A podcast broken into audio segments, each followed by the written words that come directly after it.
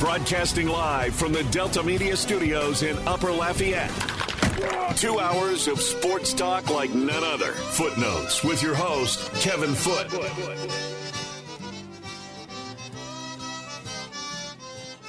Welcome into Footnotes. Kevin Foote on the game. Southwest Louisiana Sports Station, your home for the L S U Tigers and the Houston Astros. You can watch a simulcast on Stadium thirty-two point three and one thirty-three on L U S Fiber. The game hotline is seven oh six, oh one one one one. seven oh six, oh one one one one on, um, I'm going to go ahead and say glorious Tuesday morning. Obviously, I still have a lot of anger and angst towards what took place in the Superdome on Sunday.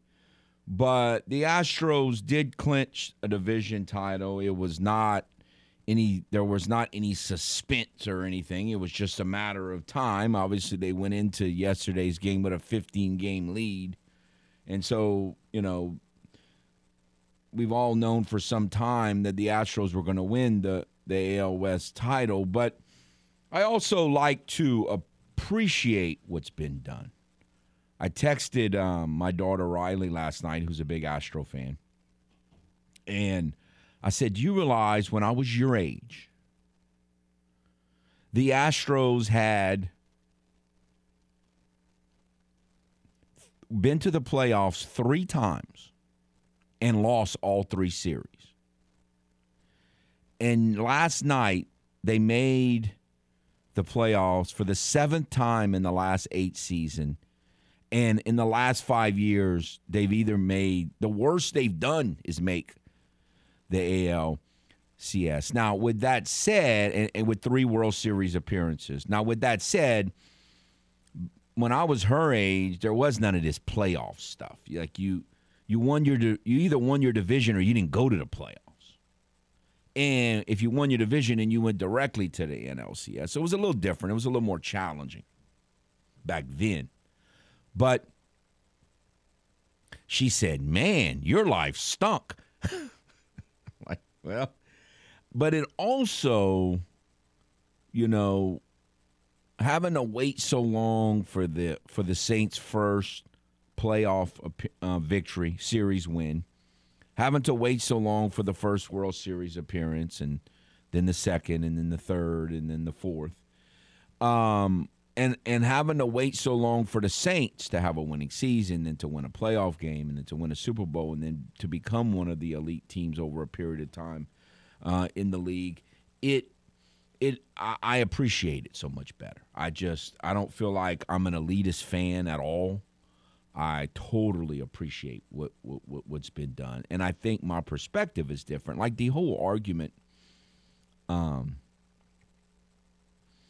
that I have with family members, Michelle especially, all the time, is that I'd rather make the Super Bowl and lose than not make the Super Bowl. And they say, oh, you're crazy. I'm like, no, I'm not. I would rather make the Super Bowl and lose. I mean, losing in the World Series is not fun, but I'd rather make the World Series and lose than not make the World Series. And, and just because in my mind, at some level, I'm still – the fan of teams that everyone told me couldn't do anything. Like, they're the Astros and all this silly stuff. Oh, the Saints and the bags and all that silly stuff that people still say. So it, when when they accomplish big things, I, I, I, I appreciate it. And so, yeah, I certainly appreciate the unbelievable consistency that the Astros have had over the last, you know, eight years. They had that one year where they had a winning season, but they didn't make the playoffs. It was a medicine season, and they were, you know, that medicine seasons happen. That's that's the way it, the way it goes. But um, the Bengals will learn that. Um, but no, I, I just was able to watch the end of the game, see a little bit of the celebration. And just soak in the fact that they've become this kind of a team that it's just almost a given that they're going to be in the playoffs. Now, one of these years it's going to end. It's not going to last forever. But um, but still a pretty nice run.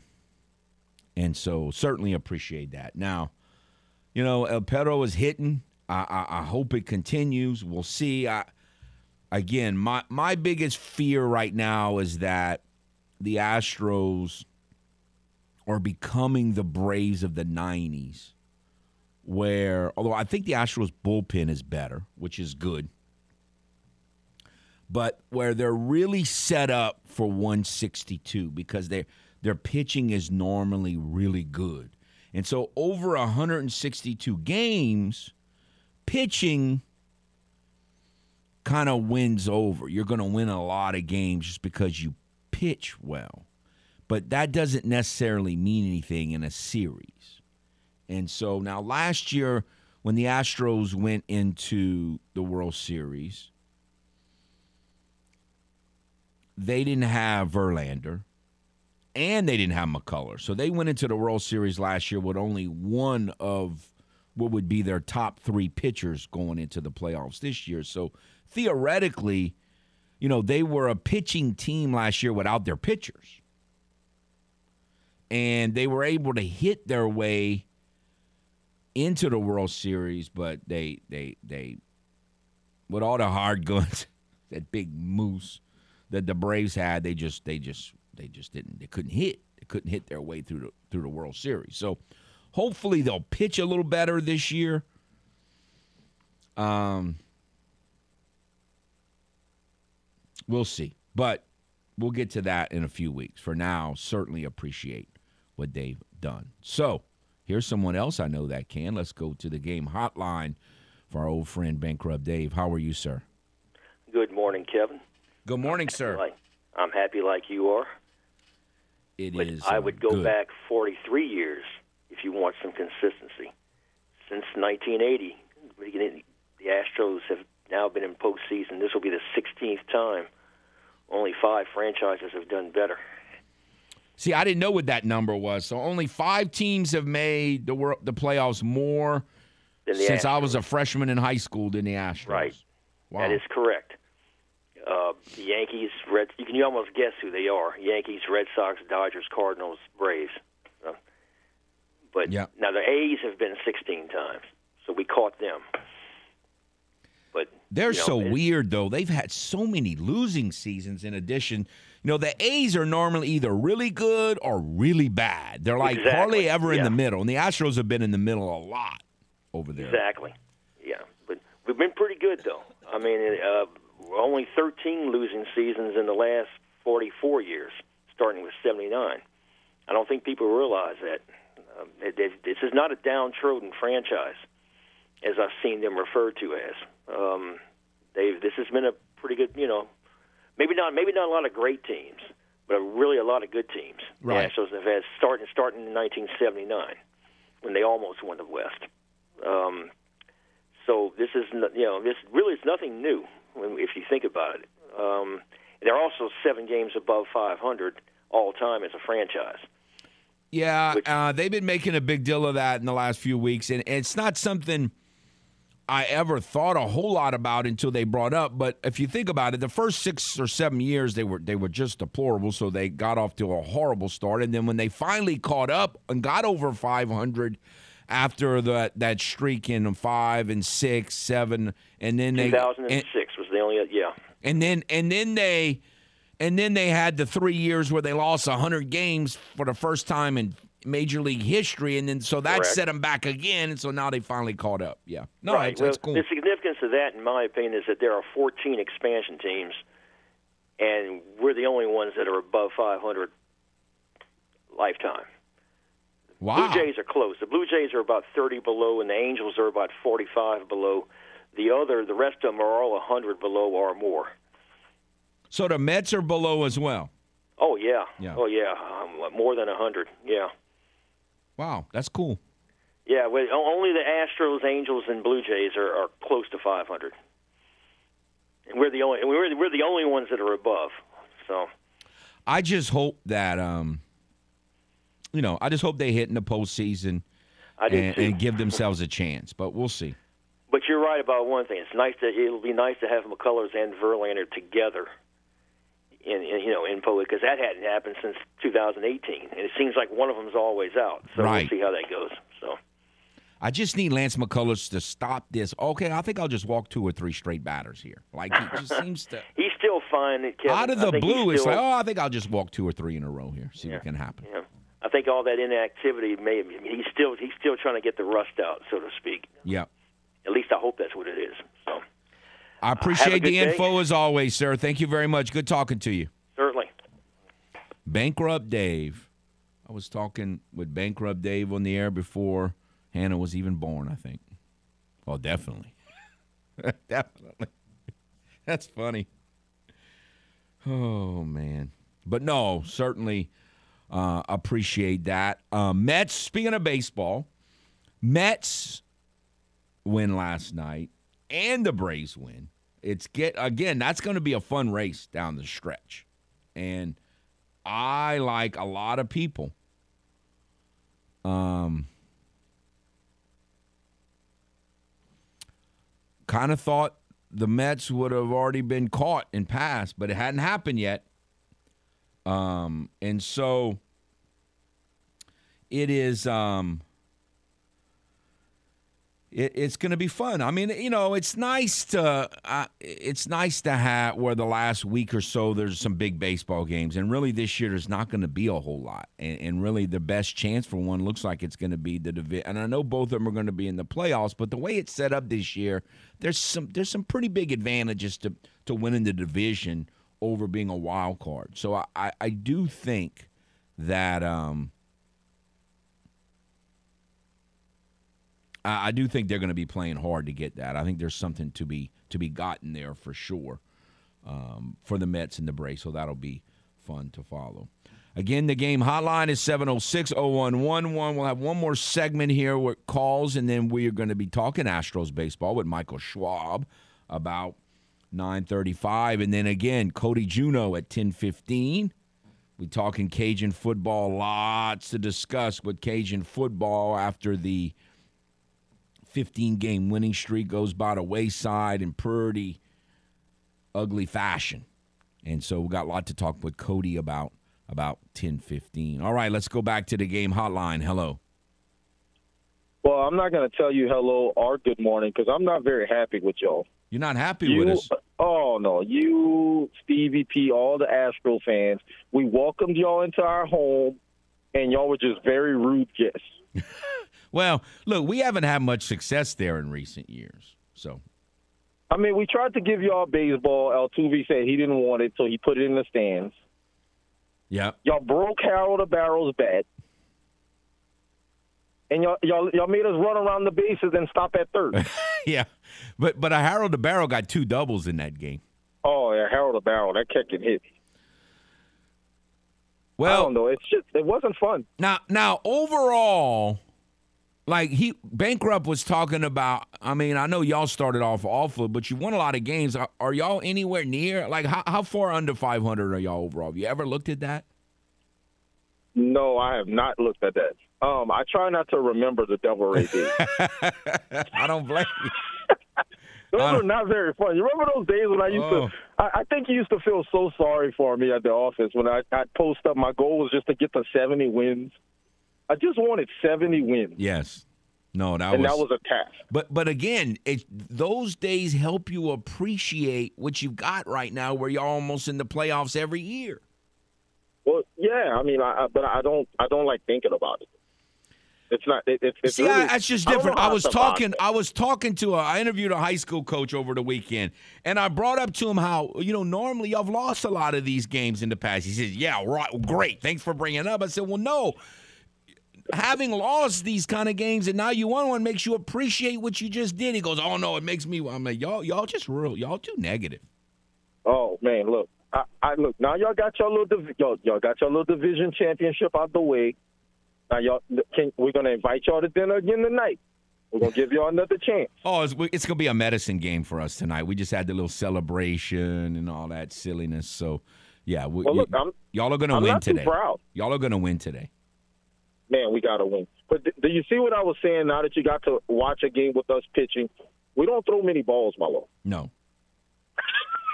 we, we come right at you, and it's you know, I mean, when we throw balls, chances are it's a ball that got away from us, but we don't we don't walk many bats. You got to come up there swinging. Well, um, and, you know, they they, actually, they didn't have a great offensive game, but they did enough with the pitching they had. So it was good, but, no, y'all win tonight, so we'll see what happens. Astros hadn't lost the series in a while, though, so I don't know what's going to happen in, on, on Wednesday, but we will see. Well, good luck the rest of the way. All right, same to y'all. All right. Eric Narcisse, Rays fan. Great story. He, he, uh, when he when he started becoming when he became a part timer in the Advertiser, he was you know one of these what I affectionately call football neos, and I'm like, cat, baseball's way better than football, and he's like, what? And I and, and then I got him into baseball, and um. He he said, okay, if I'm going to be a baseball fan, I cannot pull for anyone that had anything to do with the Uh, ninety-four season where they didn't have a World Series. So at that time, there were two expansion teams, the Diamondbacks and the and well then the Devil Rays they called them. And he um he said he picked the Rays over the Diamondbacks. Now initially it looked like a bad decision because the Diamondbacks had quick success. They you know they got Randy Johnson and Curt Schilling and they they won the World Series in what was that oh one, but. Uh, since then, in the last ten to fifteen years, he actually it ended up making the right decision because the Rays have had more success than the Diamondbacks and been way more consistent. So, um, it's uh, it's been fun, to, but and it's really it's really not like when the A's played the when the Astros played the the Rays in the in the. Uh, A L C S. It's just kind of uncomfortable, but it is what it is. All right, well, we'll take a timeout. Come back one more segment before we get to Michael Schwab about nine thirty-five, talking more Astros on the game. Southwest Louisiana Sports Station, your home for the L S U Tigers and the Houston Astros. Great news, my sports-loving friend.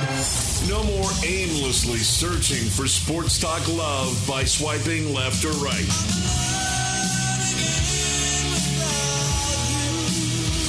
That's because you've already found the perfect match for sports talk love that is...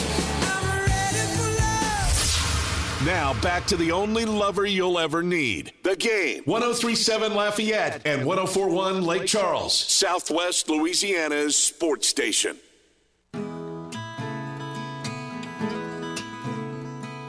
Welcome back to Footnotes. Kevin Foote on The Game. Southwest Louisiana's sports station, your home for the L S U Tigers and the Houston Astros. We mentioned this yesterday. Want to remind you, if you would like to, win four tickets, family, a family pack of four tickets. That could be hard to say sometimes, depending on how you what order you put the words in, to the world-famous Angola Prison Rodeo. I've heard a lot about it. I've seen specials on it on television. Never been there.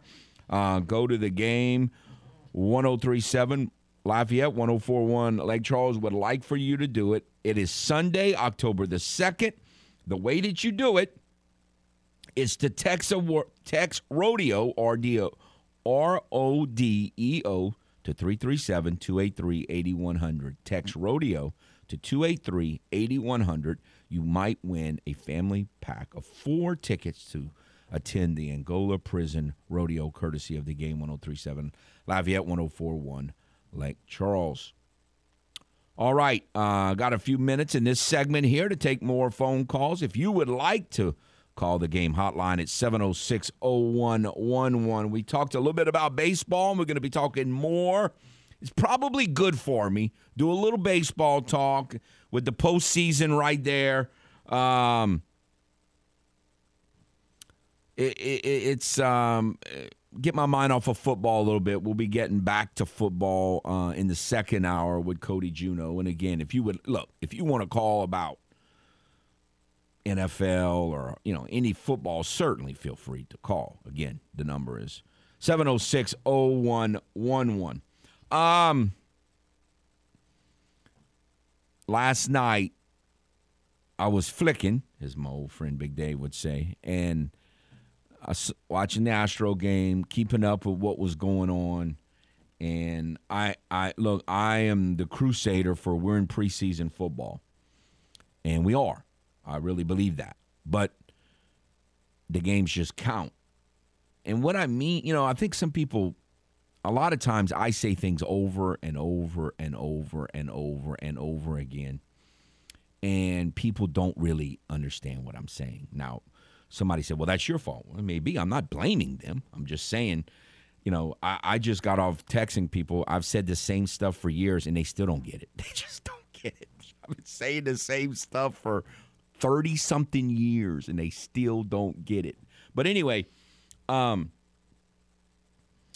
it is the um, – when I say preseason, what I mean I, – I, I saw a headline yesterday that kind of illustrates what I'm what I'm meaning by this. I saw, how, what did we learn from week two? Well, we learned nothing. That's what we learned. Now, again, in my in my estimation, we learned nothing. Now, you say, well, what do you mean you learned nothing? You didn't see how good the Bills look? What, you didn't know going in the Bills were good? Well, what do you mean? Look at the look at the Bengals. They're oh and two. They were in the Super Bowl. Uh, I told y'all about medicine seasons how long ago? I, I, who who didn't think that was going to happen? Now, it's not that I knew who was going to win every game, but we didn't learn anything. We're not going to – now, we learned injuries. We learned that, like I said, Trey Lance, get, that's real. Doesn't matter whether it's a preseason mode game or, or midseason.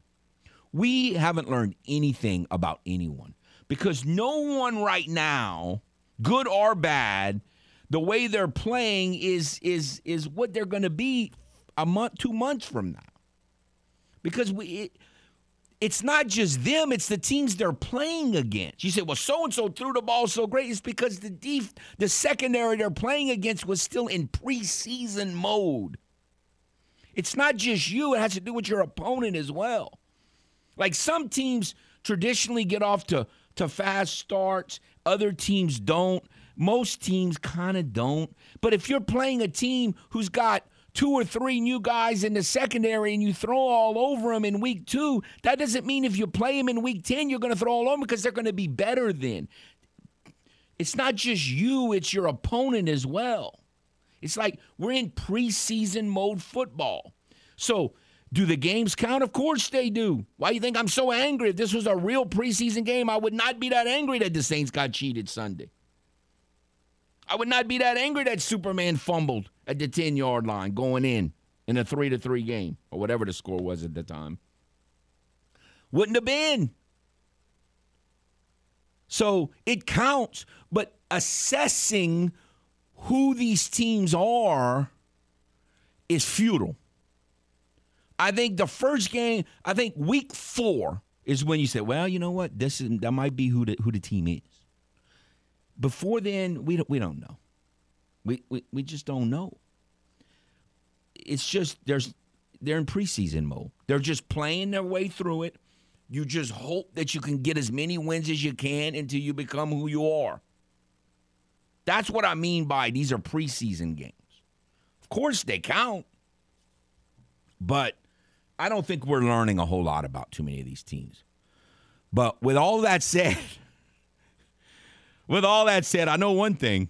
The Saints are not capable of beating the Philadelphia Eagles. I mean, that that's not a preseason thing, a regular season thing. Um, the Saints have zero chance of beating the Philadelphia Eagles unless all their players get hurt. Well, I guess I can't say zero. If all their offensive players get hurt, if Jalen Hurts gets hurt, if they're all hurt, then maybe the Saints could beat them.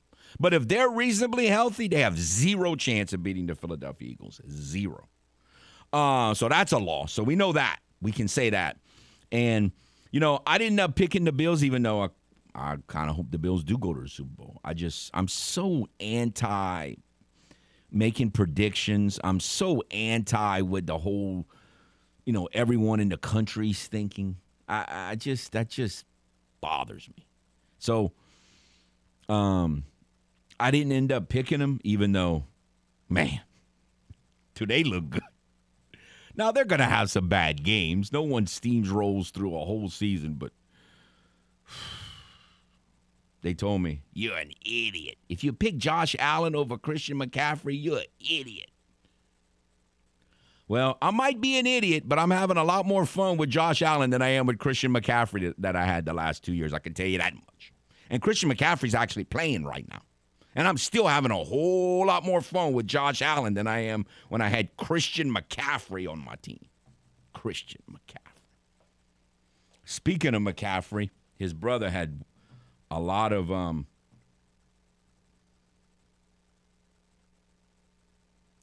his brother had a lot of um, success against the Cajuns, and we'll get into that in the next hour with Cody. Um, so we'll see how, how it plays out. But but man, the Bills look good. They just do. They are – they're still not running the football. I just – I still think at some point, and I could be wrong, maybe that maybe he's so good and their passing game is so good. I still think at some point, especially in the postseason, when you're – if the weather's bad and you're facing really good teams, you got to be able to run the football. Like, they don't run the football at all. And by the way, before we get to a, a, a timeout and, and get to Michael, I – uh it. I, to me, I don't know if my – look, and I'm I'm getting old, and so it's possible it's my eyes. But in all in a bunch of the games that I've seen this year, it seems like there are players on both sides of the ball that are jumping early, like nonstop, and it's ne- it's not being called. I'm like, is this my eyes playing tricks on me? And then last night when the Titans scored their one touchdown, the, the, their offensive line jumped. And finally, like I'm like, is this my eye? And then finally the announcer said, you know, that guy left early. I'm like, yeah. People have been leaving early like crazy in all the games I've watched, high school, college, and the, and the N F L. It's like it's almost like there was some sort of memo sent out where, okay, we're not going to call when guys leave early. And I don't – is it just me? I've just been seeing guys – defensive linemen um, in the neutral zone and offensive linemen jumping early like crazy hadn't been called so far at all the levels I've seen. It's been weird. And it happened again that the, the, the poor Titans probably shouldn't have scored any points last night because the one touchdown they scored, I'm telling you, their, their guard left early. He jumped. It's weird. They haven't been calling it at all levels. It's weird. Either that or my eyes are really deceiving me. All right, let's do this. We'll take a timeout. Want to have a little time with Michael Schwab talking Astros baseball, the Juke's Box Journal. We'll take a timeout and hopefully get connected with him on the game. Southwest Louisiana Sports Station, your home for the L S U Tigers and the Houston Astros. Why doesn't Kevin Foote talk more basketball? Oh! Because it's in the best interest for his health not to discuss basketball. I had to give up basketball to save my life. I cannot take basketball. It's way too subjective. More footnotes coming up on The Game. one oh three point seven Lafayette and one oh four point one Lake Charles, Southwest Louisiana's sports station.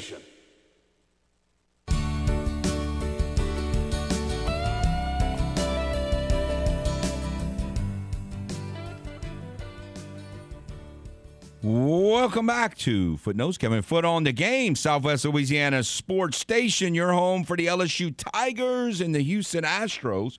Speaking of the Astros, I want to tell you you're running out of time. If you have not registered for the Ast- la- final Astro Weekend giveaway, Astros will be playing the Rays as they are right now. This time it'll be in Houston on Saturday, October the first. The Game Rewards Club. If you join it, you could win four tickets to the Astros-Rays game on Saturday, October first, tour Minute Maid Park, and hotel accommodations. The last Astro Weekend Getaway, powered by Butcher Air Conditioning, La Meridian, Houston downtown, and The Game, Southwest Louisiana's sports station. All right. We have with us Michael Schwab of the du- Juke's Box Journal. How are you, sir? Oh, I'm great. I'm even... greater knowing that the Astros have clinched the A L West and a bye first round of the playoffs. Absolutely. How are you doing, Foote? Uh, very well. By the way, you reminded me of something the last time you were on that I, I have neglected to do. So let's let me do it now at the beginning. So before we move forward and start talking about Astros, let people know how they can access all the great stuff you do, and then we'll talk about the Astros. Oh, I appreciate that, Kevin. So, yes, I think the best way to find me is on Twitter. and that's at Michael Schwab thirteen. And when you come to my profile, you'll see a little place that says Juice Box Journal. Subscribe here. Please click subscribe. I got all Astros info. It go live every Friday. We wrap up the week, do some fun things in there, and just check out my Twitter account, mostly just tweeting about the Astros and silly, great things that they do. Thanks for the shout-out, Kevin. All right. No, I appreciate you um, coming on. Um, I, sometimes I get so worried about the bottom line, I forget that part. But anyway, so um, t- obviously I was commenting in the first segment about how, you know, how unbelievable this run that the Astros have been on. And, you know, they did some celebrating last night, but obviously they've known for some time they were going to win this division. And yet they do have, I think the cool thing is guys like Hector Neris, who's never been in the playoffs before, or a young guy like Hunter Brown, who just came up, he's never experienced. That's the cool part of this deal. It is the cool part about this, and it just shows you the culture of this team. You know, for the people who, the players who've been on it for years, this is kind of expected. And now fans are expecting it too. You know, like if we don't, if we're not A L S division champs, then we're not doing something right. I think that's a good place to be in. But for these players to come to the team, and you look like Ryan Stanek last year, uh, other ones who didn't get to experience winning like this, it's a whole thing for them, and it's it's changing, and it changes them. And, you know, it, it It's ex- exciting culture to be at a part of. You can see how they celebrated last night.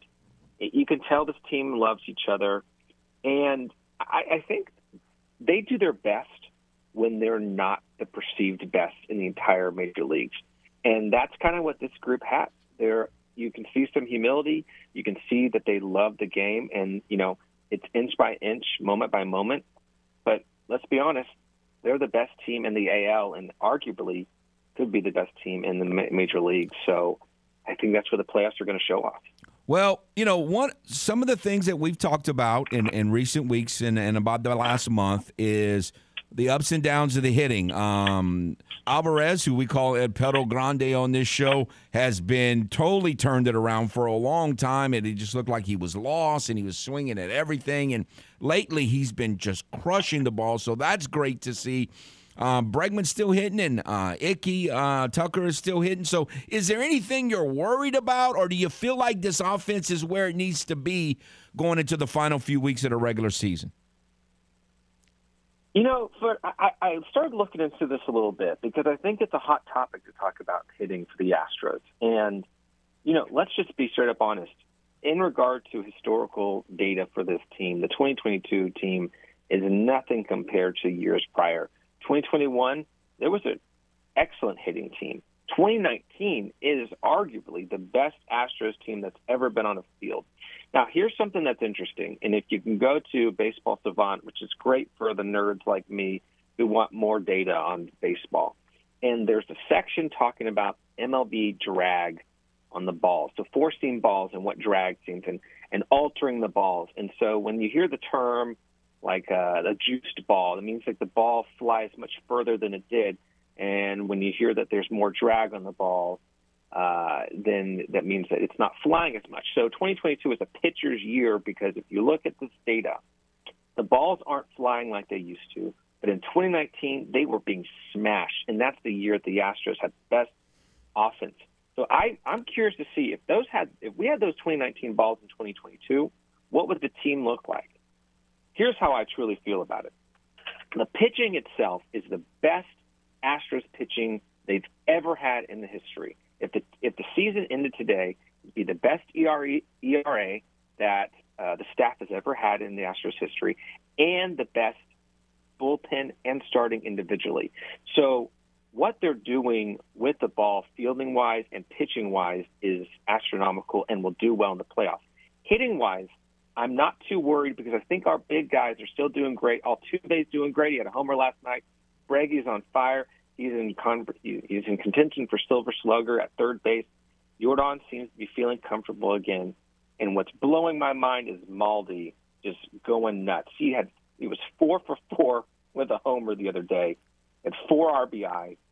This is madness. And I think he sees that Vasquez is there. He's got to show up. I think they're turning it on right when it needed to happen. You know, I want to get back to that pitching thing because that's something I meant to talk about a couple of weeks ago and we didn't get to it. And that is, you know, there's a new pitching coach, and, and, and Strom was so well respected and did such a great job. And and I still don't understand all what happened, but it, you know, he it sounded like he left a little prematurely. But anyway, he went to Arizona and he made they made strides there. He certainly had a positive impact on the Diamondbacks pitching staff, and yet obviously Miller learned a lot because not only have they maintained, you know, like you say, they could arguably got even better. That's exactly right, and, I, and you know, just to give you a little scoop on what happened with with Strom, Stromy is still close with the team. And he's, you know, all the guys love and respect him. There was no ill will. What I got from sources was that he was either retiring or doing something in, in Arizona, which is where he's from. Now, the thing what happened was that when he, you know, when the season ended, they needed a place for Bill Murphy and Josh Miller to step up. Josh Miller knew his new head, his new pitching coach. And you know, they would have lost one of those guys if Stromy didn't leave. So it was kind of an understanding for him to retire or find a new place in Arizona and for the new guys to come up. And those guys are doing the work. Josh Miller himself, he's an analytics guy. He works hand-in-hand with these guys. He was, he was with the minors with them. He was, you know, you know, a bullpen pitching coach. He just stepped right into the role. And that just shows you the depth of the team. It's not just so much player depth. It's also development depth and coaching depth. You saw we have three um, hitting coaches now who came through the minor league system as well. Everyone knows each other well. They all believe what they're doing, and it's working for pitching. They took what Stromy put in place, and they're all following through it. They have incredible scouting, incredible analytics. They, and even more importantly, Kev, the pitchers believe it. And when the pitchers believe it and trust the system, and you got people like Justin Verlander who trust the system, then they can do their best because they believe in analytics. And and there's nothing like this on any team. You look at Hunter Brown, who's going to be Rookie of the Year next year. I'm calling it right now. I stamp on it. He's just waiting in the wings because the pitching's so good. So that's the thing to see is that they're a juggernaut, and that's going to show in the playoffs. And it's a system-wide that's so good. All right, so early on, Urquidy was getting hit really hard. The, Mar- the Mariners roughed him up early, and then he started kind of focusing more on other pitches, and then he had an incredible run during the summer. Well, his last three or four outings, he's looked more like he did in the first month of the season. Is there any cause for concern there? And where does that place him in the postseason picture, do you think? So here's the thing about Jose Urquidy. Uh, you know, Urquidy is an incredible location pitcher. He doesn't have the crazy stuff, but he's really great about getting, you know, swings and misses in the strike zone. The biggest problem that Urquidy's had in the month of September, who's got an E R A of six over three starts, is that he's not getting swings and misses. He's not getting strikeouts in the zone, and he's walking people. That's a problem. In, in August, he had an E R A of three, which is much more lines of what he should do. You know, Urquidy, if he just allows three runs a game, he also has the highest run support. That's okay. But if he's allowing six E R A, that's not where you want to see it. My biggest thing that I've seen with him is just that he's lacking the control for the strike zone. He's not controlling his pitches as well. His fastball is not getting as many spin on it. So he's been an up-and-down pitcher this year. It's like he's got one month he's great, one month he's off. He's excellent in the playoffs. I think right now it's between Urquidy, Javier, and Garcia for that fourth spot. Urquidy might get it because of his experience. Javier goes to the bullpen because he can do it, and it looks like Garcia may be left off the A L D S just because of the schedule. There are great, but you got to look at the history, and I think Urquidy can be able to figure it out for the playoffs. Do you feel like, and really it's in the regular season as well, but especially for the playoffs, in the bullpen you need guys that can strike batters out? I mean, you know, in the playoffs, the biggest thing is that everyone's got data on each other because you're playing each other, you know, seven games, five games. So everyone has data. So the biggest thing that you need in the playoffs is you need you need high, you know, miles per hour pitches in the bullpen. You need people that come in that can throw ninety-eight, ninety-nine, and you need people that can strike them out. And so, uh, you know, what's going to happen for the bullpen is you got to throw anything at him to get him out. Now, they moved – it was Colin McHugh they moved to the bullpen, who did great work in the playoffs.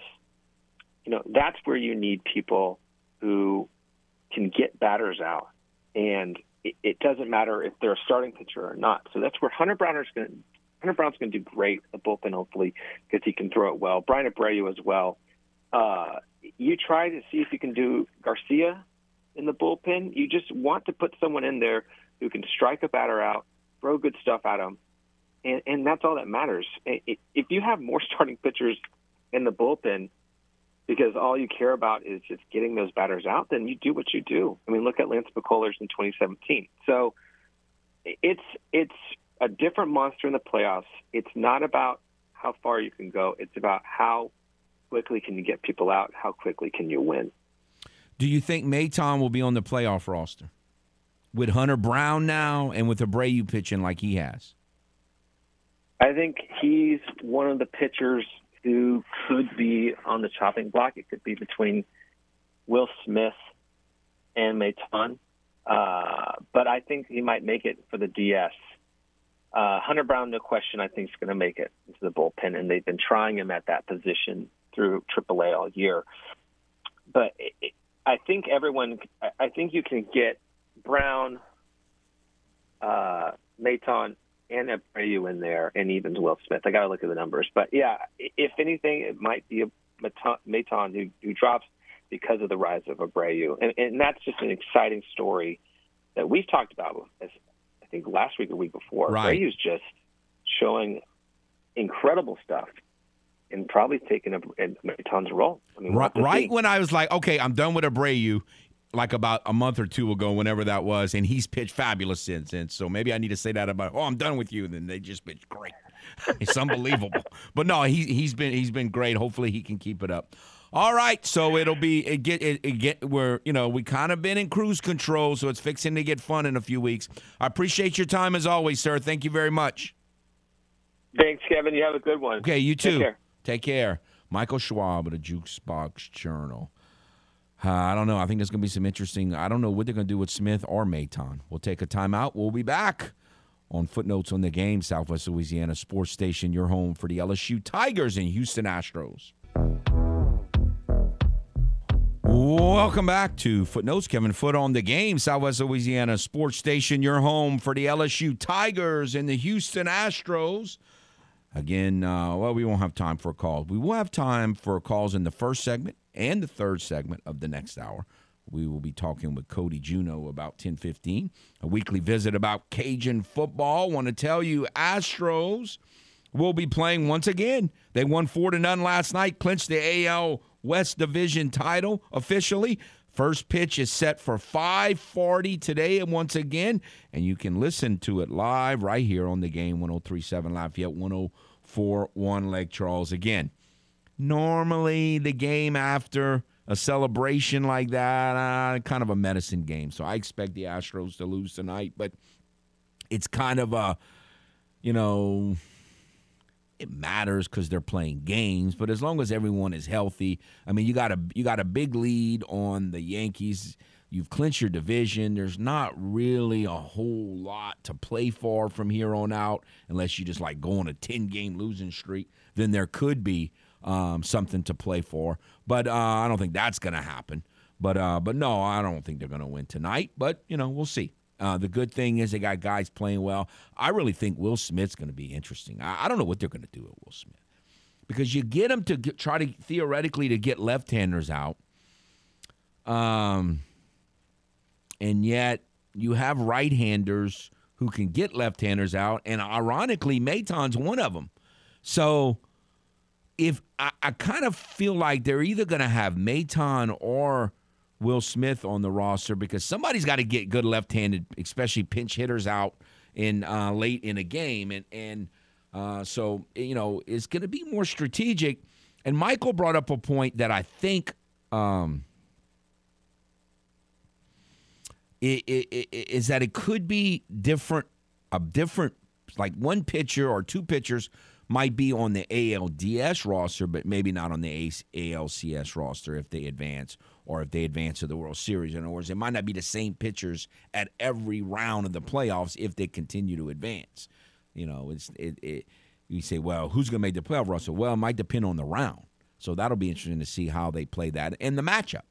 You know, some guys might have more left-handers hitter teams than, than others. So it's going to be fascinating to see how they handle that. But, no, I, I think Miller, like we talked about, the pitching coach, is one of the unsung heroes of this team. We don't talk a lot about him. You don't talk a lot about pitching coach and hitting coaches anyway, but um, somebody's done a really, really, really, really good job, no question. Now, you know, it helps. It helps that Verlander was back and that McCullers came back, but still, he did a good job. That's that'll do it for the first hour. Another hour to follow.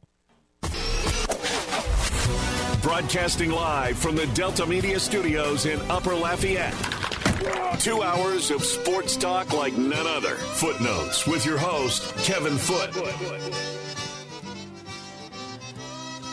Welcome back to Footnotes. Kevin Foote on The Game, Southwest Louisiana Sports Station, your home for the L S U Tigers and the Houston Astros. Again, simulcast on Stadium thirty-two point three or one thirty-three on L U S Fiber. The Game hotline is seven oh six, oh one one one, seven oh six, oh one one one. If you would like to get in, certainly this is a tremendous time to do so. If you want to talk football or baseball, whatever level you would like to discuss, certainly feel free to call. I don't, was that a good idea last night? I don't know. Uh, to play two Monday night games, kind of one started about halftime. Wasn't exactly, but roughly around halftime. I, they did a, every once in a while, they do a little split screen thing. Of course, the bat, I guess the bat, I guess it, it worked out well because unless you're just like a huge Bills fan, um, the game was over pretty quick. Not really, not like in the first quarter, but, you know, by really, you know, ten to twelve minutes to go in the third quarter, the game was over. So I guess if you're just a football fan, it wasn't a real tough decision to just flip it to um, to the Eagles-Vikings game. Of course, that game didn't go so well either in terms of being close and competitive. So, um, man, I, act, I I thought about the Eagles as my play as my Super Bowl prediction in the preseason. Um.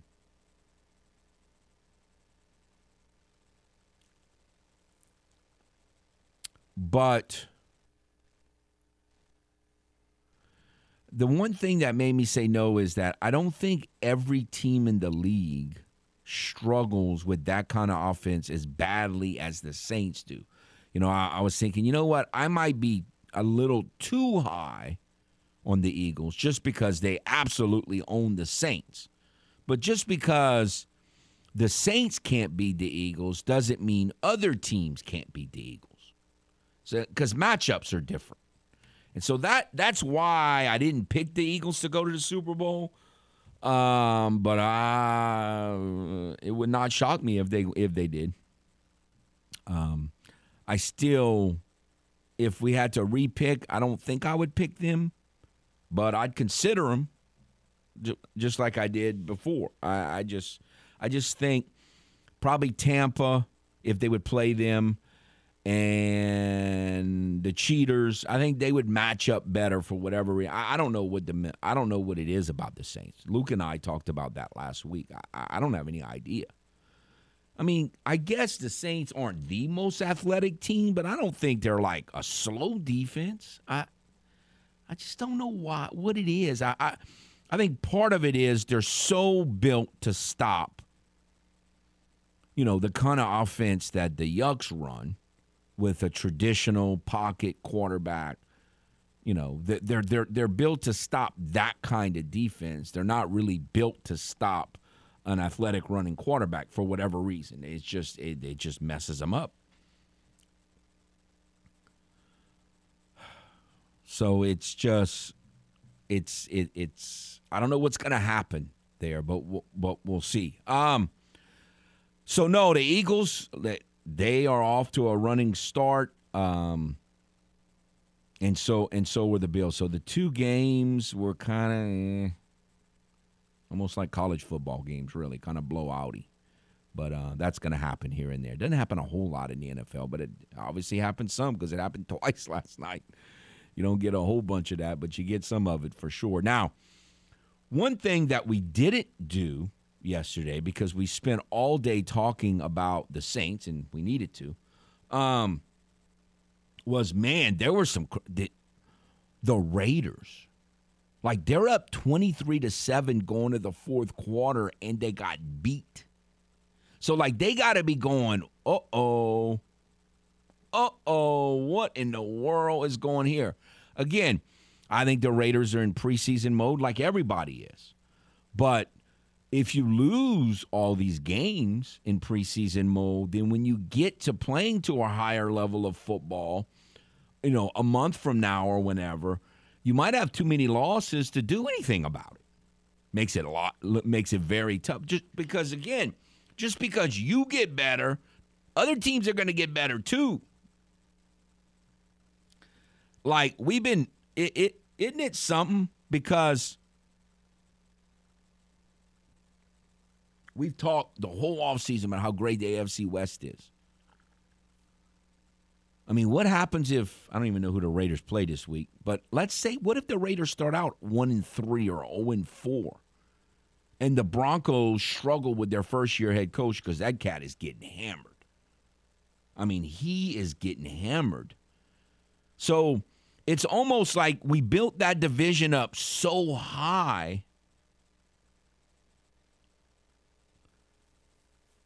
that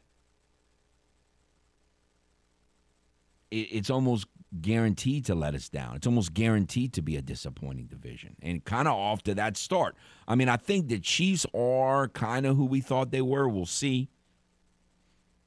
I think the maybe a little better. We'll see. But, again, it's it's very early in the season. Um, and I think the Chargers are kind of who we thought they were. We'll see. Still very early in the season. But um, I picked, I pick, not knowing what to do, I picked the Broncos last in that division just because they had it was too much newness, too much first-year stuff, too much first-year play caller, first-year head coach, first-year defensive play caller. That's a lot of questions. It was just too many question marks. And the Raiders, boy, they got some question marks themselves now. So I don't know. Very interesting the way.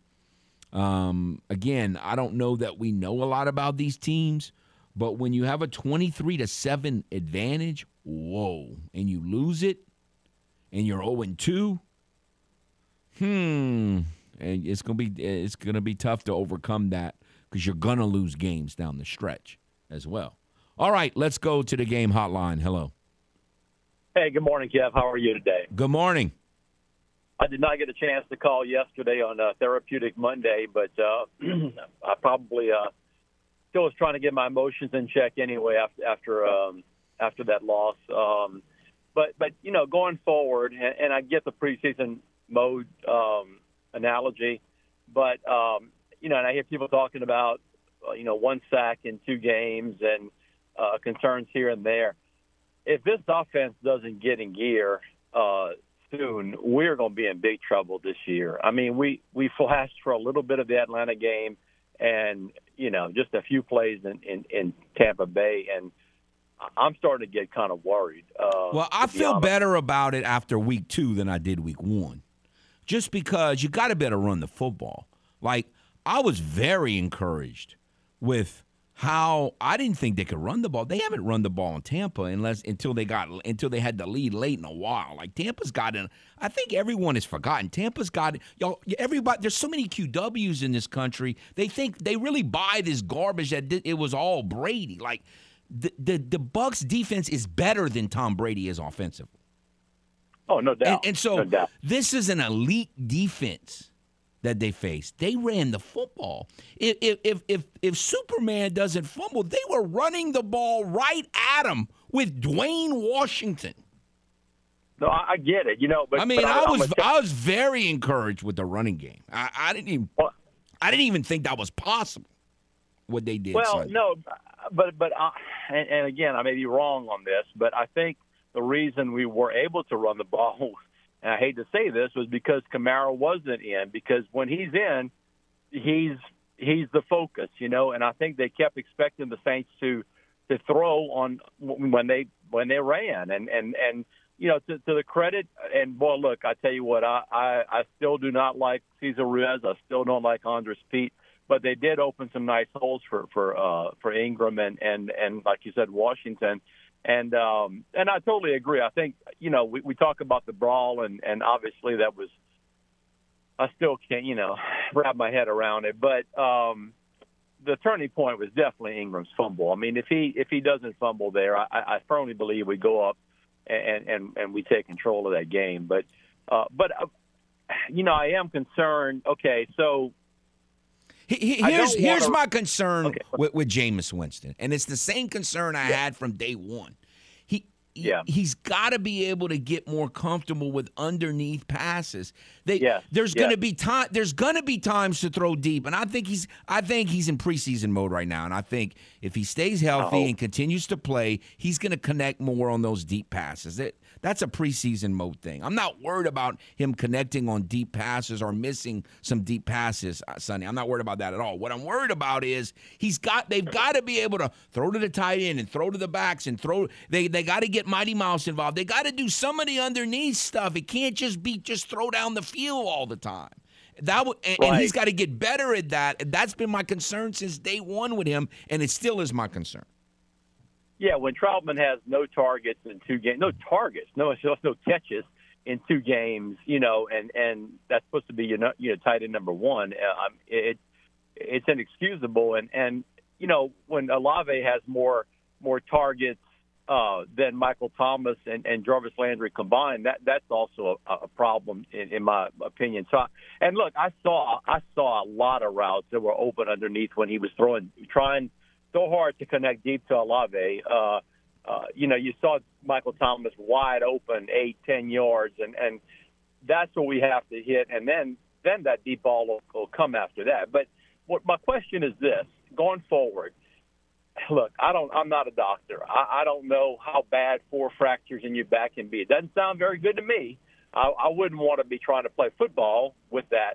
But what I don't want is a situation that. Where you had Aaron Brooks that was obviously injured and shouldn't have been playing quarterback, and yet, you know, Hasler refused to, to put Jake in at that time. And I guess that, you know, at what point do you think Dennis, do you trust Dennis Allen enough to make the right decision if he has to rest Winston for a week or two to get the back?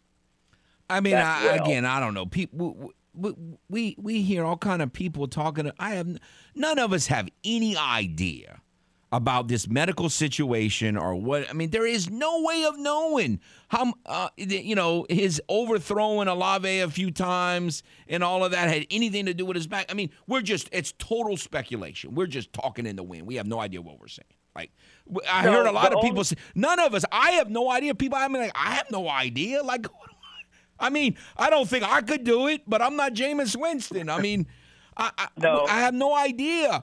A- am I worried about Jameis Winston's long-term health? Even before we got that report an hour before the game, I was saying he walks like an old man. It worries me. Like, is he going to make yeah. it through the season? I, I, I, yes, I'm very concerned about his health, but I have no idea with this other this recent report that came out Sunday how that plays into any of it. And, and that's the only reason that I that you know I felt like. Yeah, he, he he did throw some, you know, balls effortlessly fifty-five yards in the air still, you know. But I noticed a couple of times when he started to run, and it seemed like he definitely had the ability to run for a first down, but he seemed to be, like, pulling up like it was hurting him to run, um, if that makes sense. You know, like, it just didn't seem like that was, you know, and I I don't know. And look, but, if that's the case, and, and again, he's got to be able – if he can't run and there's no one there on third and two and slide and get the first down, then they need to think about it. If that if he really is not physically capable of doing that, then they got to think about doing what you're saying. I, but I have no idea if, if that's why he didn't do that. I mean, Breeze used to do that right. forever. It drove me crazy. Run and get the first down, idiot. Why are you throwing the ball? So, I mean, uh, this yeah, is not the first time we've seen that. But but if that's if it's really a physical thing, then they got to think about it. He's got to be able to do that. Yeah. Well, all I know is we cannot. There. I mean, if we we cannot afford to. You, I can't believe we're in a must-win situation, and we we need three, to win this cannot, game. Yes, we need to win this game. Oh, you can't you can't go one and two in your division. But what an awful. I'm not too much worried about the division thing, but but but what what. what I do not like playing an oh and two team and they're at home. oh and two teams playing at home are not a good scenario. Not a good no. scenario. That is a bad, no, the only, the only good bad circumstance game. His bags packed for Lincoln, Nebraska, and he's ready to get out of Tampa. I mean, uh, Carolina. I had well. that thought. That, that that gives me the most hope. You're right. I'm hoping that's the All case. Right, yeah. Thank Have you. Have a good day, buddy. You too. All right. All right, let's do this. We got to take a timeout, and we will get to Cody Juneau talking Cajun football after this time out on the game, Southwest Louisiana Sports Station, your home for the L S U Tigers and the Houston Astros. Are you fluent in Footlish? Not to worry, we're here to help with the Footlish Dictionary. Medicine season. Medicine season. Now, a season in which a college or professional sports team suffers a disappointing season due to injuries or fluky incidents, also known as paying the piper. Now, back to the man with his very own language. Kevin Foote and Footnotes on the game. one oh three point seven Lafayette and one oh four point one Lake Charles, Southwest Louisiana's sports station.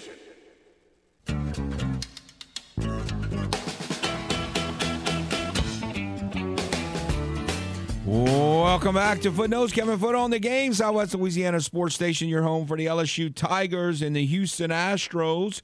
Want to remind you about the game Clubhouse, ten thirty-seven the game dot com or ten forty-one the game dot com. You could win a one hundred fifty dollars gift certificate to Mister Lester's Steakhouse, fifty dollars gift certificate to Half Shell Oyster House, or maybe twenty-five dollars to Mabel's Kitchen. You can't win any of these great prizes unless you join the game Clubhouse.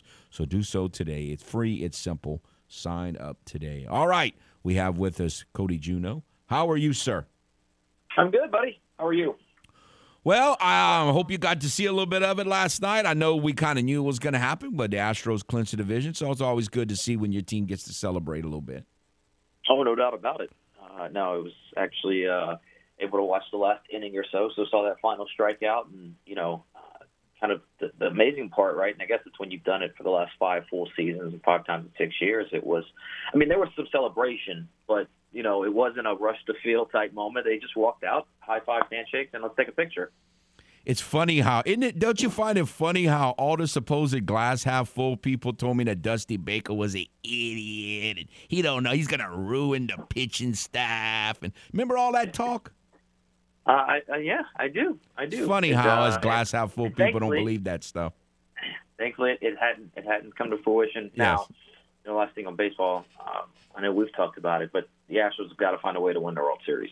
Well, it'd and, be nice. And that's just it'd be it'd you know. be nice. Yes, it, it it would be nice. All right, uh, I guess could we use the word alarming, jarring? What what what, what word would you describe the Cajuns' performance at Rice on Saturday evening? Uh, all of the above, um, and also, should it have been that surprising given what we've seen in two victories, right?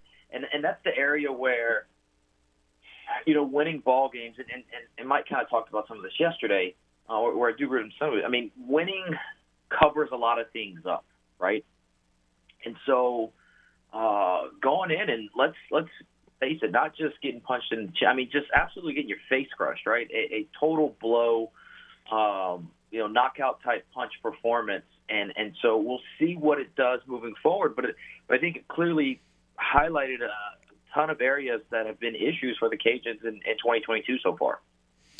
We talked about it a week ago that in the first two, four quarters, they played two really bad offensive quarters and two really good offensive quarters. And so kind of like, which one is it? Well, I would argue they played four really bad offensive quarters at, at Rice. And so I, I don't – I don't know what the solution is. Like, you know, if you were going to say, okay, Cody, you're the, if someone comes to you and says, Cody, you're you're the king, you're the offensive guru, give us your two best suggestions on what to do to, to kind of get the offense going a little bit, what what would they be? Well, so I look at two things, right? Number one, the Cajuns ran a total of forty-three offensive plays in a sixty-minute football game. Rice ran the ball forty-four times, okay? And so, I mean, the, the numbers kind of speak for themselves. To me, kind of watching it feels at least Saturday, and I get it, and, and you kind of asked Mike about this yesterday, and, and perhaps the game did dictate some of this, but I felt the Cajuns got away from the run way too early. I agree. Right? Almost, you know, come out – didn't work and just dropped it, and then all of a sudden would come back to it much later and it didn't work and just dropped it. I mean, only fifteen rushing attempts, right? Again, only forty-three plays. So the problem was obviously the offense was not out there converting and keeping the ball. But for me, it starts with that, right? Establish the run game. You have to be able to run the ball. Uh, you know, we've, we've kind of, again, in my opinion, masked some of it. Well, it doesn't matter if you don't run it early as long as you can run it late when you need. I don't really buy into that, right? No. You need to be able to run the ball at all times and use the play action to your advantage off of that. So for me, it starts with running the football, right? You obviously need more consistent quarterback play. You know, both guys have looked uh, good at times, and, and everybody was, I mean, Ben was six of fourteen, Chandler was seven of fourteen, right? thirty-eight yards and, and seventy-six yards, one hundred fourteen yards total passing. That's not going to get it done. But, you know, so you got to have more consistent quarterback play. Look, I was looking at this, Kevin. Um, the Cajuns, right? Michael Jefferson leads the club with twelve receptions.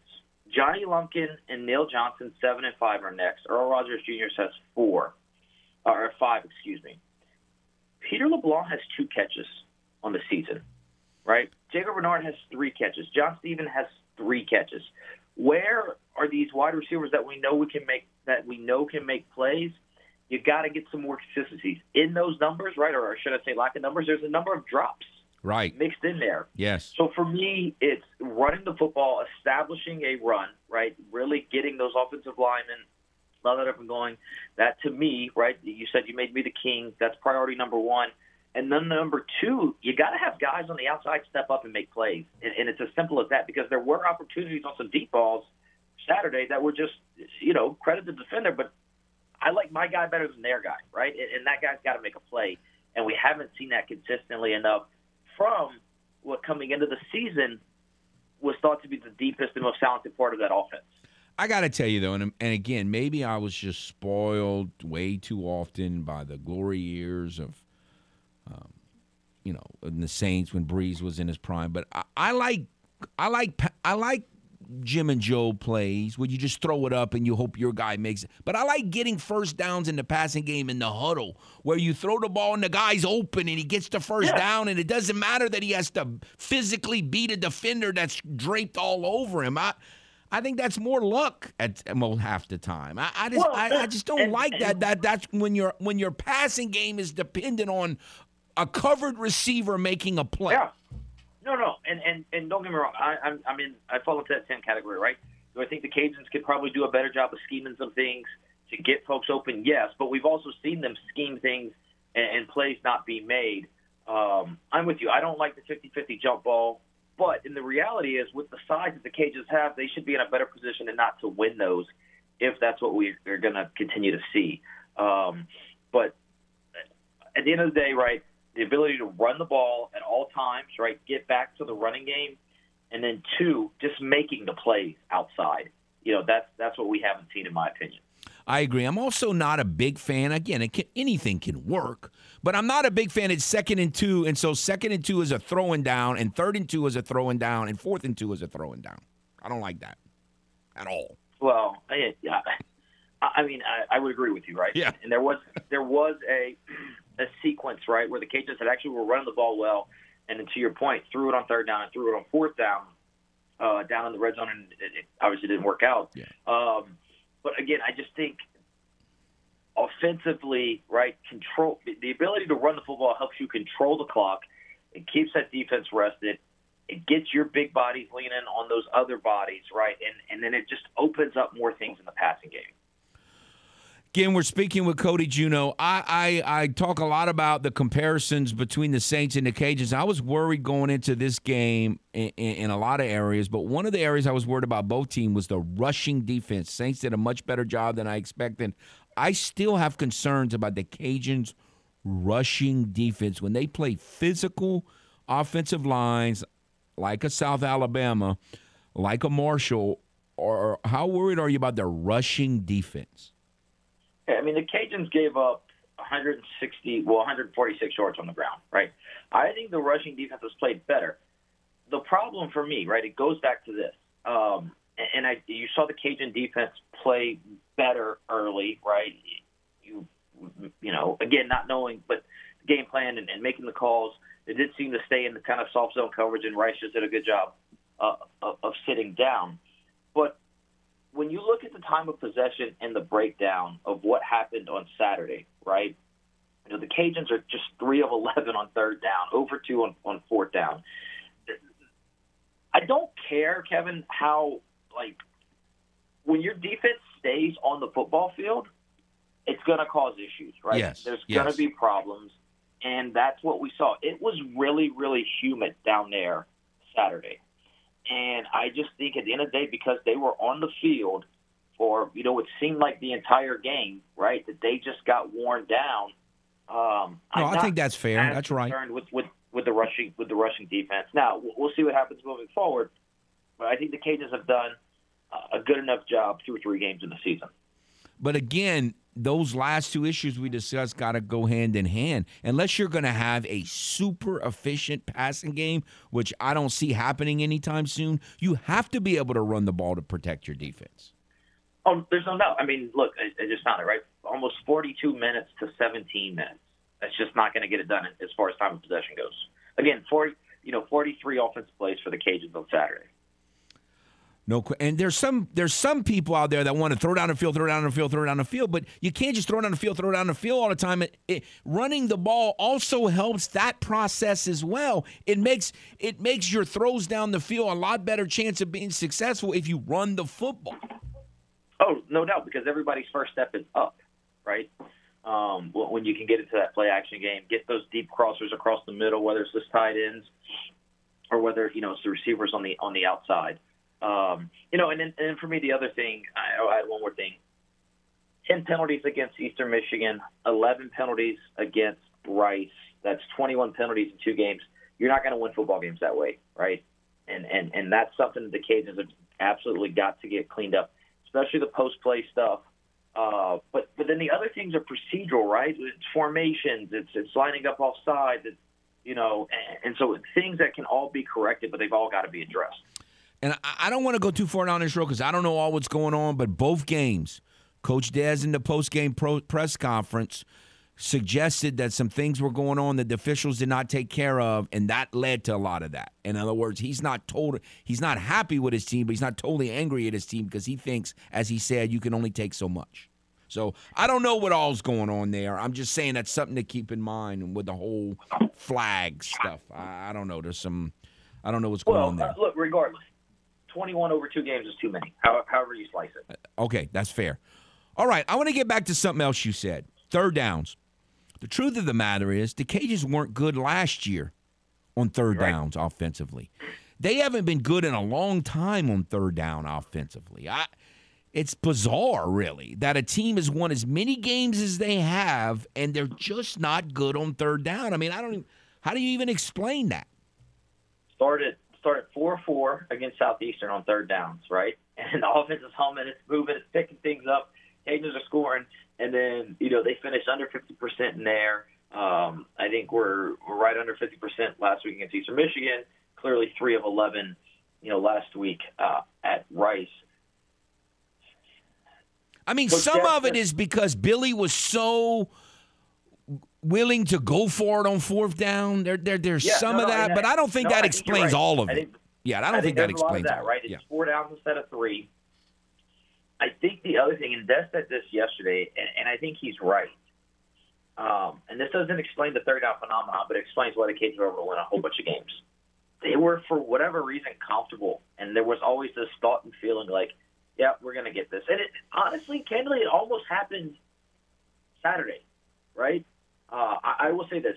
That was not a hold, in my opinion, on Johnny Lumpkin. No, I right? agree. I agree. The Cajuns pick up that first down. I don't know if the Cajuns are going to score, but all of a sudden, correct me if I'm wrong, Louisiana kicks at this point, they have the lead, right? Yeah, they, they they were in position to do what they've done in a lot of games over the last two years. Yes. And and, and that's and that is what's happened, and it, it didn't go, and then it, it spiraled out of control at, at the end as, as just the, I think the defense was worn. But I do think it's that mentality of like, now it doesn't again, it doesn't explain why they are so bad on third down. Um, but it, to me, it, it helps understand why they've been able to, you know, I'm going to use this word, quote, get away with it, right? Way, way more often than not. I've also heard, well, they get to play Monroe this week, but I, I think that's a bad statement, and here's why. Yeah, they had the one game that was a laugher, and they scored whatever, seventy-some points. But the other three games in the last four or five years have been going down to missed field goals, and the last year's game was close. I mean, this idea that, oh, they're just going to go up there and get well against Monroe, I, I, I think that's there's a lot of falsehood in there. There's a lot of fools going that. If there's anything, right, let me back up a second. We've spent the entire offseason talking about the Sun Belt Conference and how it has positioned itself to be the best group of five league in the country, right? With the additions of, of the three schools and, and or the four schools, you know, coming in. And, and, and so we've talked a lot about that. And if you paid attention the last two weeks, you know that you better strap it up each and every week in this league. And, and so the Cajuns, I'm with you, it, it's not going to be an easy chore. Are the Cajuns a better football team? Are they a better program? Yes, yes, check. Going on the road to a team that I guarantee you has you circled on their schedule, right? At their place, second-year head coach. They're more familiar with what some of the things Terry Bowden's doing. Absolutely, the Cajuns better be ready to go on, on, on Saturday, or they, or they could very well be in for a long night. Yeah, and this, this you know – you think there's some frustration now. If they do lose in Monroe on Saturday, there's going to really be some frustration. Oh, there's no doubt about it. Again, the Cajuns are a better football team. The Cajuns should, if they play, again, we, we talked last week about wanting to play just four consistent quarters, right? And we didn't see that on Saturday. But if the Cajuns come out and play Louisiana football, okay, they are the better team. They will be in, take care of the football, continue to take it away, which they've, you know, the, the rate of that they're taking away football is tremendous. They're gonna. They should win the football game, but they've got to go out and play and understand that the other team's got eleven guys that put their pants on the same way, and, and, and so you just you got to be ready. I'm a firm believer now more than ever. You better be ready each and every week in the Sun Belt Conference. Look, this this turnover barrage they've been on, that that that's la la land stuff. That's not going to continue. You can't keep forcing three and four and five turnovers every game. No one does that in the history of the game. Like, that's la la land stuff. That's going to stop. So they're going to have to start winning without turnovers, and and they're one and one with forcing ten, ten turnovers. Uh, I mean two and one. So that that's a little that's a little scary. All right, one more thing, and then we'll let you go. Special teams have been a real strength of this team. I still haven't seen another made field goal, which I don't like. I I I'm yep. I just don't like not being able to make field goals and and, and or and or attempting them. And then there was some, a lot of other snafus on special teams the other night. So to me, the, the special teams issues, uh, putting the field goal kicking aside, and, and to the point, like, it was a fifty-two yarder. There was definitely the distance. You know, to borrow a phrase from Ricky Bussell, the torch was off. Um, but we've seen, what, two field goal attempts, three? Yep.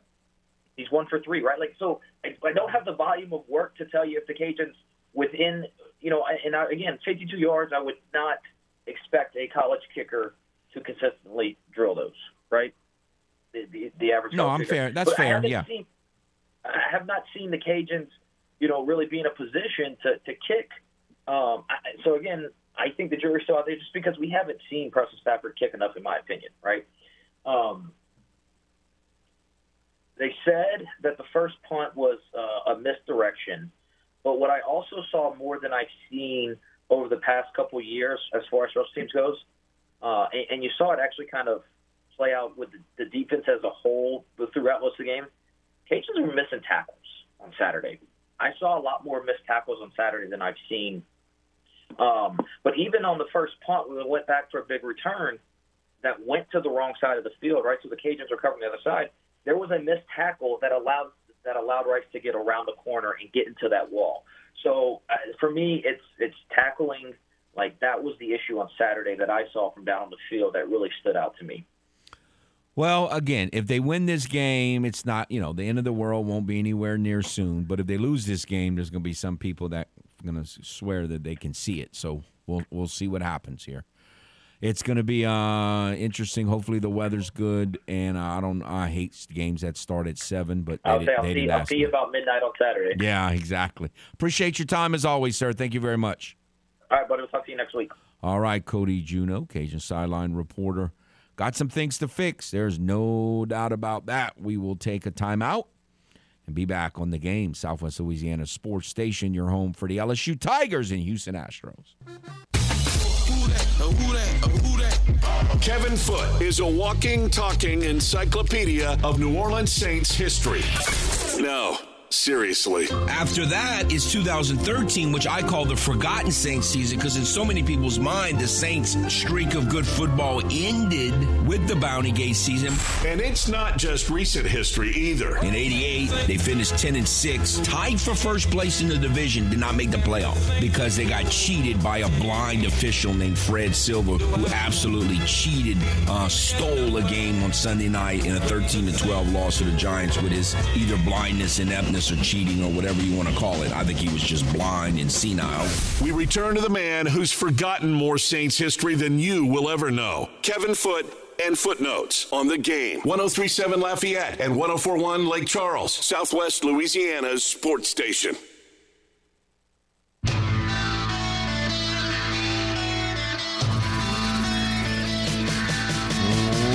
Welcome back.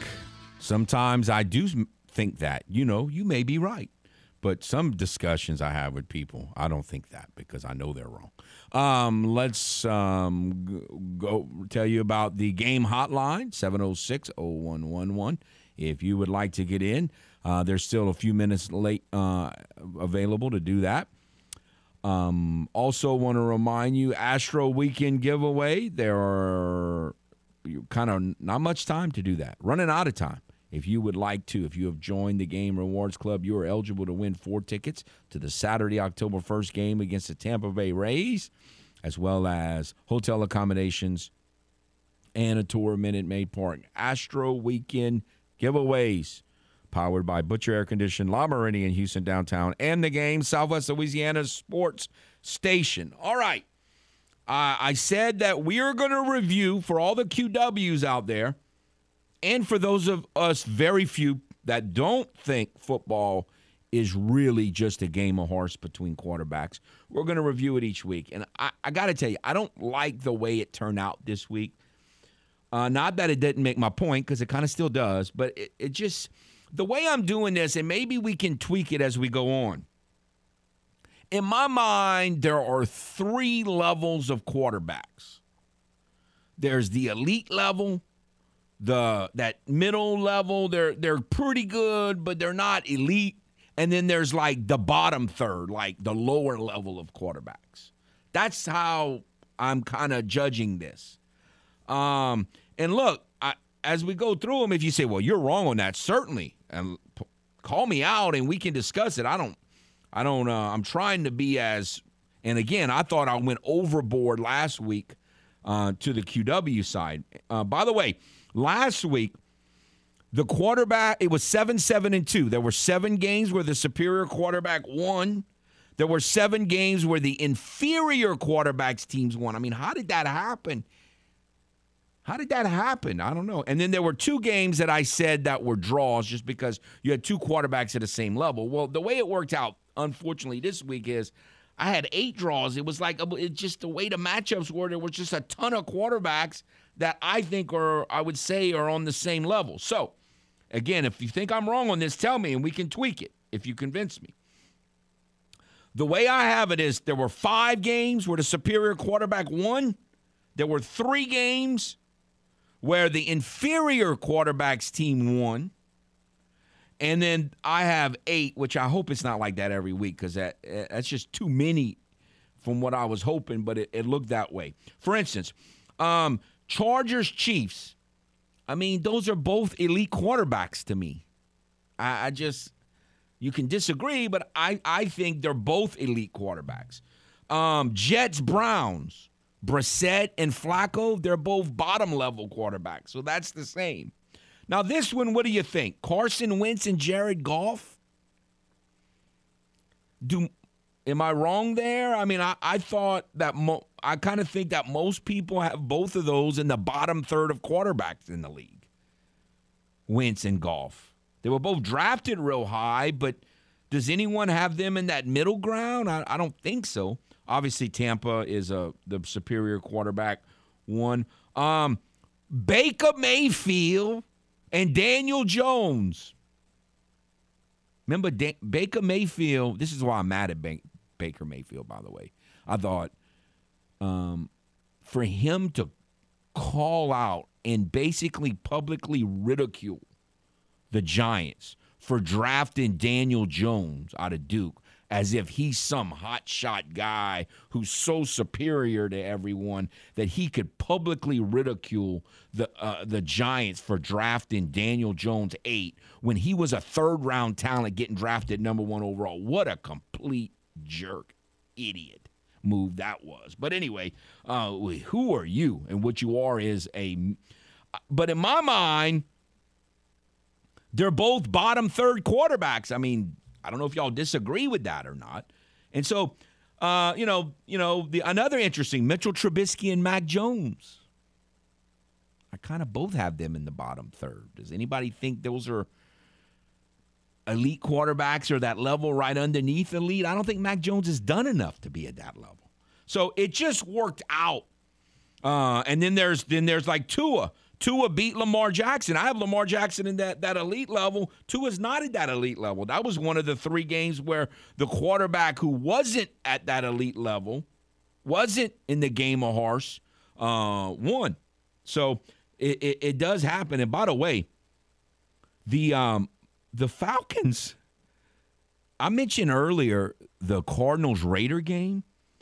And the Falcons scared the Rams. Yeah, I think some Ram fan. I didn't see that game, but that game got way closer than it should have gotten. Way closer than it should have gotten. Uh, wow. The other one that was kind of tough, and I, and I put it in the um, – I think Kyler Murray is not is is in that level just under elite, and I think Derek Carr is under that level. level just under. They're not at that elite level, but they're not in the bottom third level either. So again, if you disagree with any of my assessments here, tell me and we can certainly tweak it. But uh the way the way that I see it is was five three eight. So the two week total is twelve times the, the superior quarterback is one, ten times the superior quarterback has uh, the inferior quarterback has one. That's too close for the Q Ws to be right. And um, ten times it, you know, it was it was the same level of quarterback. So that doesn't, um, in, you know, th- so it's twelve, ten, ten. And that's not a game of horrors so far, folks. Got to tell you, just two weeks though. Remember, we're still in the preseason.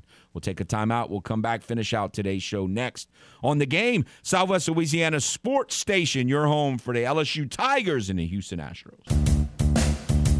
Welcome back. Two footnotes, Kevin Foote on The Game, Southwest Louisiana Sports Station, your home for the L S U Tigers and the Houston Astros. So um, we talked a little college football with the Cajuns with Cody. We talked some Major League Baseball with Michael Schwab and going over the Astros clinching the A L West division title. Um, talked a little bit about the Braves-Mets race in the N L E S P N division. And so lot, lots of that uh, going on, a lot of different things. Talk some N F L as well today. Tomorrow we will be talking with Cokie Riley, as we do each week, about the L S U win. What a big win that was. You know, there was a lot of a lot of uh, Des Moines football fans around here because a lot of them are Cajun fans and a lot of them are Saints fans, but also obviously a lot of L S U fans as well. So they were more mixed. Like, I, that was a huge win for L S U. I didn't think they'd win the game. Cokie didn't think they'd win the game, and yet they won the game. There were so many questions, and it just seemed like on paper there were fewer questions with Mississippi State than there were with L S U, but um, a huge second half by the Tigers, and and, and they got a, a, just a big win. And so um, L S U was in the situation Mississippi State where they played – you know, had a bad game that was frustrating, and then had some good football. But this was kind of like, okay, this can kind of get you ahead of the game, or you feel like you're playing catch-up. Similar type situation for the Saints and the Cajuns, as L S U was in at that Mississippi State game. Yeah, there was, you know, the Cajuns ended their long winning streak, but it, it was kind of ugly, and there was actually a little ugliness in some of the first two wins as well.